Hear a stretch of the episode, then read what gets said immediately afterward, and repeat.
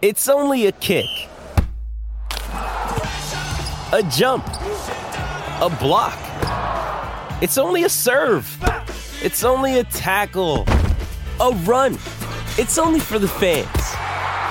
After all, it's only pressure. You got this. Adidas. Greetings and welcome to another episode of Pucks and Cups, where I look at hockey history from the 1800s up until about the 1970s. If you want to support the podcast, you can for $3 a month. Just go to patreon.com slash CanadaEHX. You can also donate to the podcast by going to CanadaEHX.com and clicking donate. Don't forget, I have two other podcasts out there, From John to Justin and Canadian History X, available on all podcast platforms. Few things have shaken up the hockey world more than the NHL losing one of its biggest stars, Bobby Hull, to a rival league. Such a thing was thought to be impossible. The NHL carried more prestige and power, and hockey players across Canada dreamed of making the league and becoming a star. As unthinkable as it was, that is exactly what happened when Bobby Hull, the Golden Jet, left the Chicago Blackhawks to play in a new league that had not yet even played a single season. First, a bit about Bobby Hull. Debuting in the NHL in 1957 58 with the Chicago Blackhawks, Hull quickly emerged as one of the best players in the league on a team that included players such as Stan Mikita and Glenn Hall. From 1957 58 to 1971 72, Bobby Hull played 1,054 games, recording 608 goals and 555 assists for 1,163 points.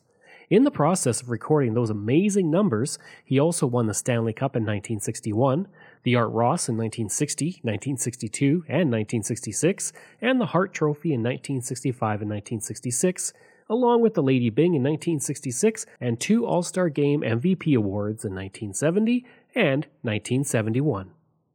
Other than losing Bobby Orr, the NHL could not have thought of a more shocking situation than losing Hull to the WHA.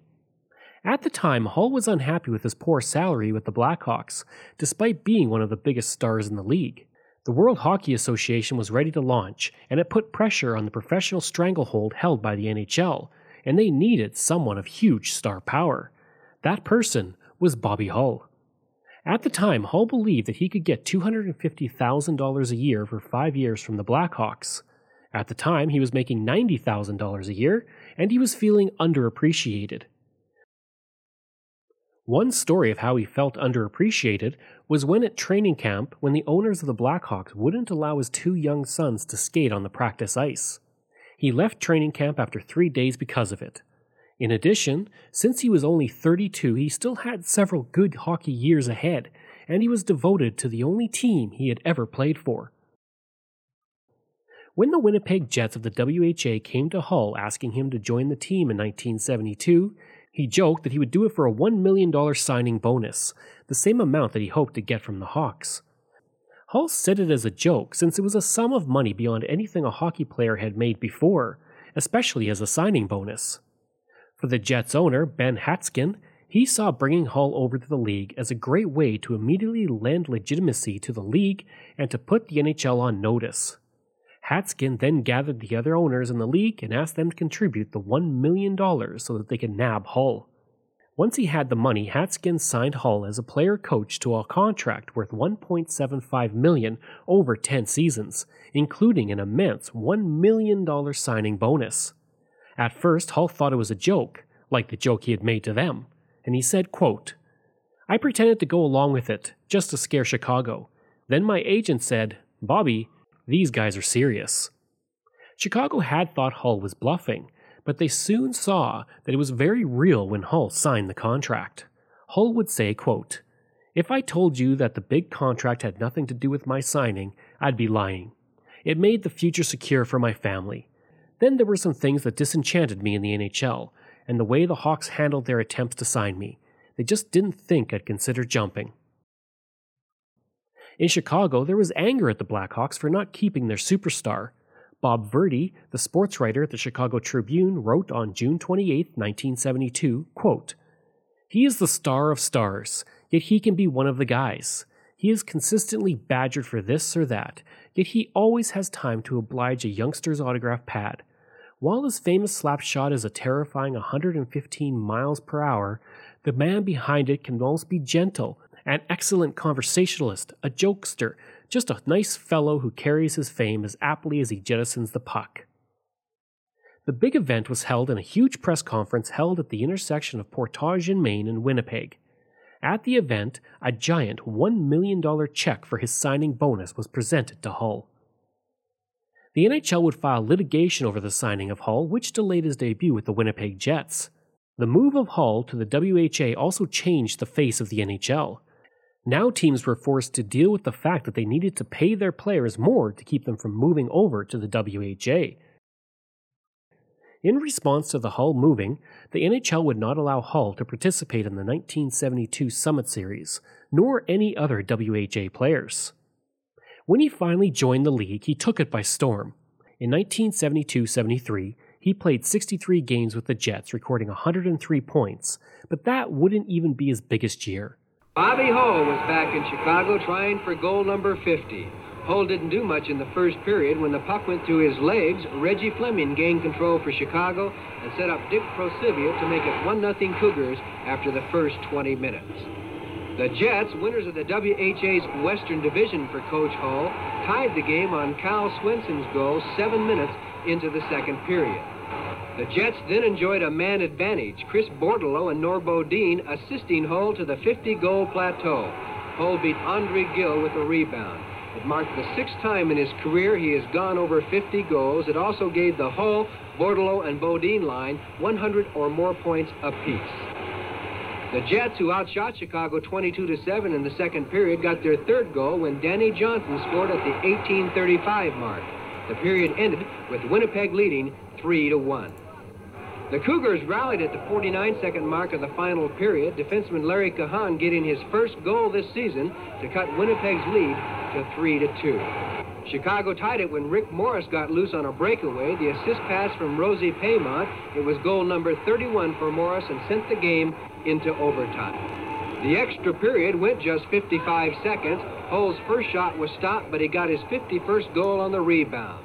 After missing 14 games because of a legal hassle with the NHL, Hull had done it again before the old home crowd in Chicago. Winnipeg a winner, 4 to 3. In 1974 75, he had 142 points in 78 games and 123 points in 80 games the following season. In 1977 78, he had 117 points in 77 games, and in that 1974 75 season, his 77 goals set a new professional hockey record, one more goal than the NHL record set by Phil Esposito in 1970 71. His goal record would not be surpassed until Wayne Gretzky scored 92 goals in 1981 82. Even today, his 77 goals remain the fifth highest professional hockey goal total behind only Wayne Gretzky, his son, Brett Hull, and Mario Lemieux. The move to Winnipeg was not always easy for Hull, who would develop ulcers in response to the stress of playing several games on consecutive nights under conditions considered poor compared to the NHL. In addition, the WHA was always in danger of folding, and teams were constantly relocating. By joining the Jets in the WHA, Hull helped increase his profile in Canada even more. In 1975, he would be the official opener of the Calgary Stampede along with Premier Peter Lougheed. In 1976 77, the players in the WHA were allowed to compete in the 1976 Canada Cup. In that series, he was the top scoring forward for Canada with 8 points in 7 games, and he was considered the best player of the series next to Bobby Orr, who had 9 points in 7 games. Here's Schmier, winding up for the shot wide. Rejean Houle. Bobby Hull. Goal!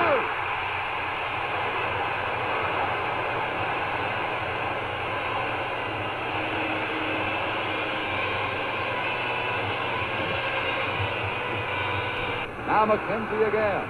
Left side for Bobby Hull. Getting set. Shooting. Oh, he went wide. Blistering drive from number 16, Hull. Stapleton to Bobby Hull again. Scores!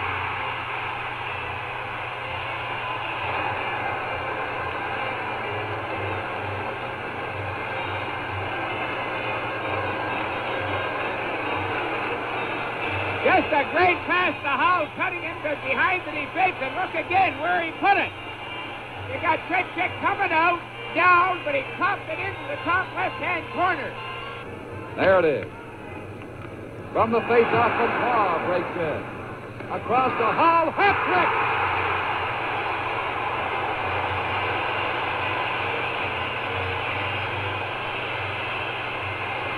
They're going crazy in Vancouver. And I'm sure across the country, too. Over the course of his WHA career, Hull had 303 goals and 335 assists for 638 points in only 411 games. In the process, he was named to the WHA First All Star team in 1973, 1974, and 1975, and the Second All Star team in 1976 and 1978. He also won the WHA Most Valuable Player Award in 1973 and 1975, and led the Jets to the Avco Cup in 1976, 1978, and 1979. The Jets are so popular in this town, and, and people, and, and you have helped to make them that popular, and you've helped a lot of people say there would be no WHA if you hadn't jumped from the Chicago Blackhawks. Do you, do you agree with that? No, I don't. I don't really agree with that. There were a lot of uh, people at uh, that time, five years ago, that were very interested and instrumental in uh, in making the WHA work. Uh, uh, of course, the fellow that um, really uh, caused me to defect was Ben Hatskin, who. I thought defect was an ugly word. You just—that's what you did. well, I guess they called it defect. I don't know. every time I go back to Chicago, they they claim that I've defected. I don't really know what it was. I think it was uh, uh, really a, a, move that I had to make because they forced it. But but anyhow, Ben Hatskin, I, I really like Benny right from the beginning, and uh, everyone in Winnipeg pretty well knows Ben, and uh, he was a, the reason that I was able to to come to Winnipeg. And have you ever have you ever at all regretted? There were there were times when it got pretty tough the first two years. It was uh, it was rather demanding, and uh, I think more than anything, the the court litigation kind of got me down. I didn't think anything could really bother me mentally like that, but I sat in so many courtrooms and uh, uh felt that uh, the judicial system uh, was the backbone of our our nation, so to speak, and saw those lawyers stand up there in front of the judge and just bald faced lie right through their teeth to him, and it kind of got to me that way. Uh, and all the all the waiting and waiting and, and hoping that I was able to play, it kind of got to me, and I was run down. After those first two years, I kind of run down a little bit. Physically? Physically and mentally. And I guess I've regained uh, most of that back now. By the time the league folded and four teams joined the NHL, he ranked second in WHA history in goals, sixth in assists, and third in points.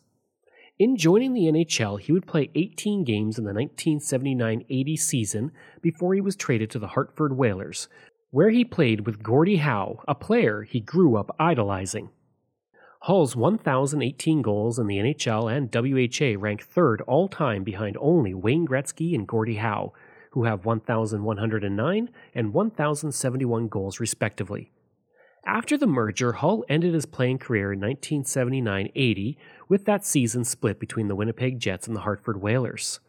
In 1983, he was inducted into the Hockey Hall of Fame. In 1988, the Winnipeg Jets retired Hull's number, and he was inducted into the Manitoba Sports Hall of Fame in 1989. In 1997, he was inducted into the Ontario Sports Hall of Fame, and in 2016 he was inducted into the Winnipeg Jets Hall of Fame. The irony is that it was the Winnipeg Jets who opened up the wallets of the NHL owners with their deal for Hull. A quarter century later, the Jets would be forced to move the team to Phoenix because they could no longer keep up with the increasing salaries of the NHL. Thankfully, that team would return thanks to a relocation for Atlanta nearly two decades later. The move to Winnipeg also had another large impact on the NHL. With Ulf Nilsson and Anders Hedberg joining the Jets and playing on a line with Hull, the Jets developed a more European hockey focus. One person who saw that style and liked it was Glen Sather. Sather would use the style of the Jets to help the Edmonton Oilers win five Stanley Cups between 1984 and 1990. In the years since his retirement, while Hull has been celebrated as a man who never refused to give an autograph, allegations of physical abuse of his wives have come to light, including some truly scary experiences. There was also the unfortunate incident when he seemed to praise Hitler and genetic breeding. While his on ice accomplishments should be celebrated, we can't forget the off ice issues because no amount of skill as an athlete gives a pass to terrible behavior as a human being. I hope you enjoyed that episode of my look at Bobby Hull moving to the WHA. If you did, please leave a rating and review.